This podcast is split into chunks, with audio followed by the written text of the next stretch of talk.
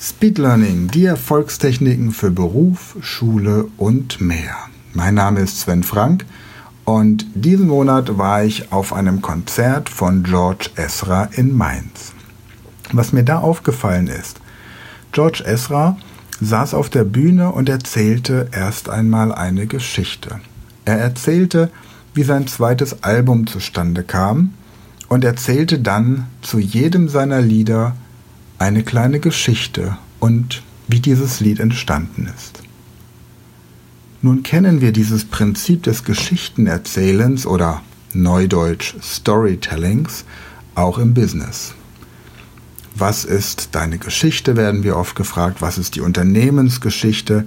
Was ist die große Geschichte, die unsere Kunden, Geschäftspartner, Mitarbeiter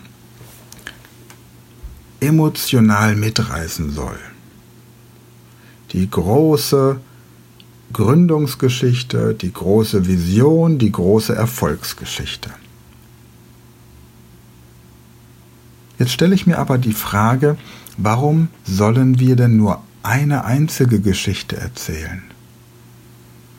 Warum sollten wir nicht tagtäglich kleine Geschichten erleben, die wir erzählen können? Ich habe so dieses Bild im Kopf. Irgendwann dieser Schaukelstuhl auf der Veranda des Hauses, die Enkelkinder um einen herum, und dann erzählt man Geschichten aus seinem Leben. Und dann sind es keine Geschichten von irgendwelchen besonderen Finanzabschlüssen oder Fusionen oder von irgendwelchen Entlassungswellen. Das sind vielleicht Geschichten von Atlantiküberquerungen von Fahrten ans Nordkap, von kleinen Dingen wie einem Konzert, Frühstück auf seinem Boot, Pflanzenkunde auf dem Spielplatz mit den kleinen Enkeln, mit Kindern, aber auch Menschen, denen man begegnet ist, außerhalb eines All-Inklusiv vier Sterne oder fünf Sterne oder wie viel Sterne Hotels. Menschen auf der Straße, denen man begegnet ist, von denen man irgendetwas gelernt hat, mit denen man etwas erlebt hat.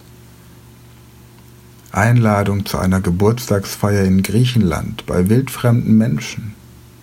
Ein Abendessen, bei dem man für eine italienische Familie, die einem die Ferienwohnung zur Verfügung gestellt hat, etwas Deutsches gekocht hat. Teilnahme am Race Across America, dem härtesten Radrennen der Welt. Und so in zwölf Tagen mit 30 km/h einmal quer durch die USA gefahren. Dinge wie eine Andenexpedition in Peru oder eine Flussexpedition auf dem Urubamba bis zum Pongo de Manic, zwei Jahre bevor die ersten offiziell dort waren und dann bei Wikipedia der Eintrag kam.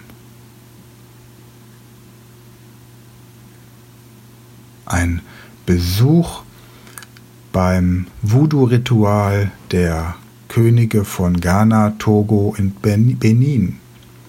Geschichten, die etwas Außergewöhnliches darstellen, aber auch die ganz kleinen Geschichten.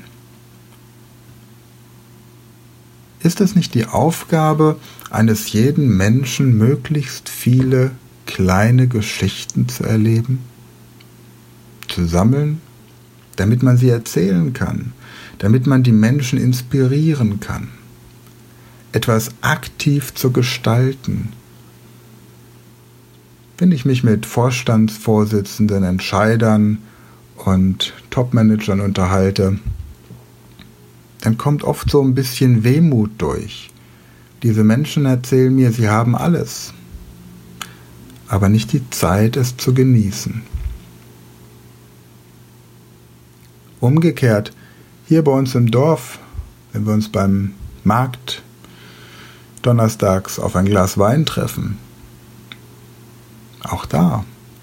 Die Menschen haben große Probleme, wenn zum Beispiel Schulferien sind oder der Kindergarten drei Wochen schließt, ihre Kinder zu betreuen.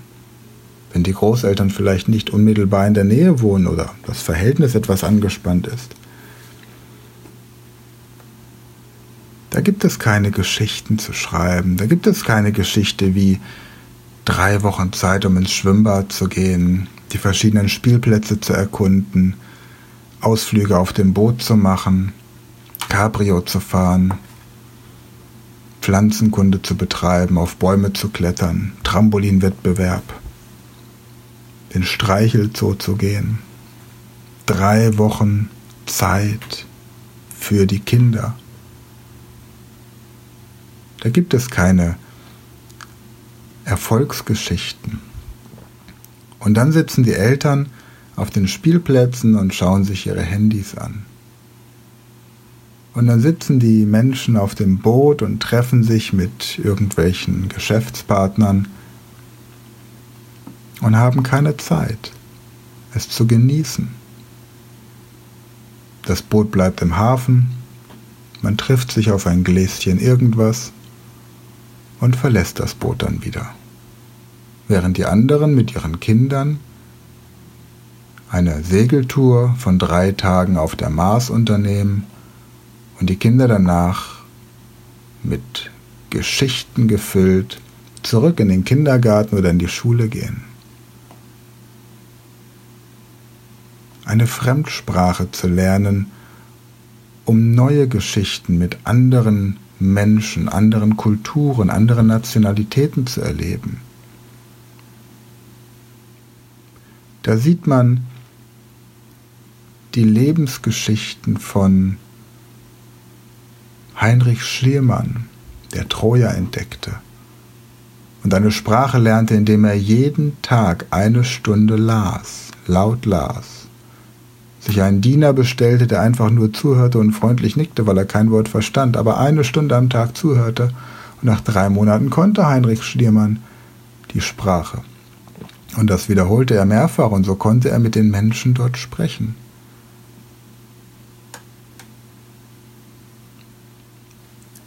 Und so gibt es viele Geschichten. Auch von Rudyard Kipling, der das Original Dschungelbuch geschrieben hat, oder die Dschungelbücher übrigens, sehr lesenswert im Englischen, der auch in Indien Dinge erlebt hat, Geschichten geschrieben hat. Warum sind wir so geschichtenmüde geworden? Warum lassen wir uns immer nur passiv konsumieren durch Nachrichten, durch Fernsehen, Entertainment, Brot und Spiele, wie schon im alten Rom? Nutze einfach Speed Learning Techniken, um alles zu lernen, was du brauchst, um neue Geschichten zu schreiben. Um dir beruflich die Möglichkeit zu geben, Geschichten zu erleben. Gemeinsam mit den Menschen, die dir einfach wichtig sind. Die Menschen, die irgendwann, wenn es dich mal umhaut, an deinem Bett sitzen und dir die Hand halten und dir helfen, wieder auf die Beine zu kommen. Fang heute damit an, dir zu überlegen, welche Geschichte du als nächstes erleben oder schreiben möchtest. Baue dir eine Art Traumschloss und starte mit dem Fundament, um darin wohnen zu können. Geschichten sind wichtig für deine Psyche, damit du gesund bleibst. Geschichten zu leben und zu erleben schützen dich am besten vor Depressionen, Angstzuständen, Burnout und psychosomatischen Erkrankungen. Denn das, was wir früher vor der Industrialisierung den ganzen Tag gemacht haben, waren genau diese Geschichten. Viele davon sind überliefert, aber wir brauchen nicht die alten Geschichten, wenn wir unsere eigenen neuen jetzt jeden Tag schreiben können. In diesem Sinne freue ich mich darauf, wenn wir beide uns einmal persönlich in der Realität begegnen und unsere gemeinsame Geschichte schreiben können. Und bis dahin viel Spaß bei deiner nächsten Geschichte. Freue mich, wenn du mir bald davon erzählst. Und Im Internet findest du mich unter sven-frank.com. Solange du noch keine Geschichte hast, kannst du mich auf meiner Website besuchen und dir meine Geschichten anhören. Wenn wir uns treffen, erzählen wir uns die Geschichten gegenseitig und in vielen Jahren werden wir unseren Kindern und Enkelkindern die gemeinsam erlebten Geschichten erzählen. Danke fürs Zuhören, bis zum nächsten Mal und bleib gesund.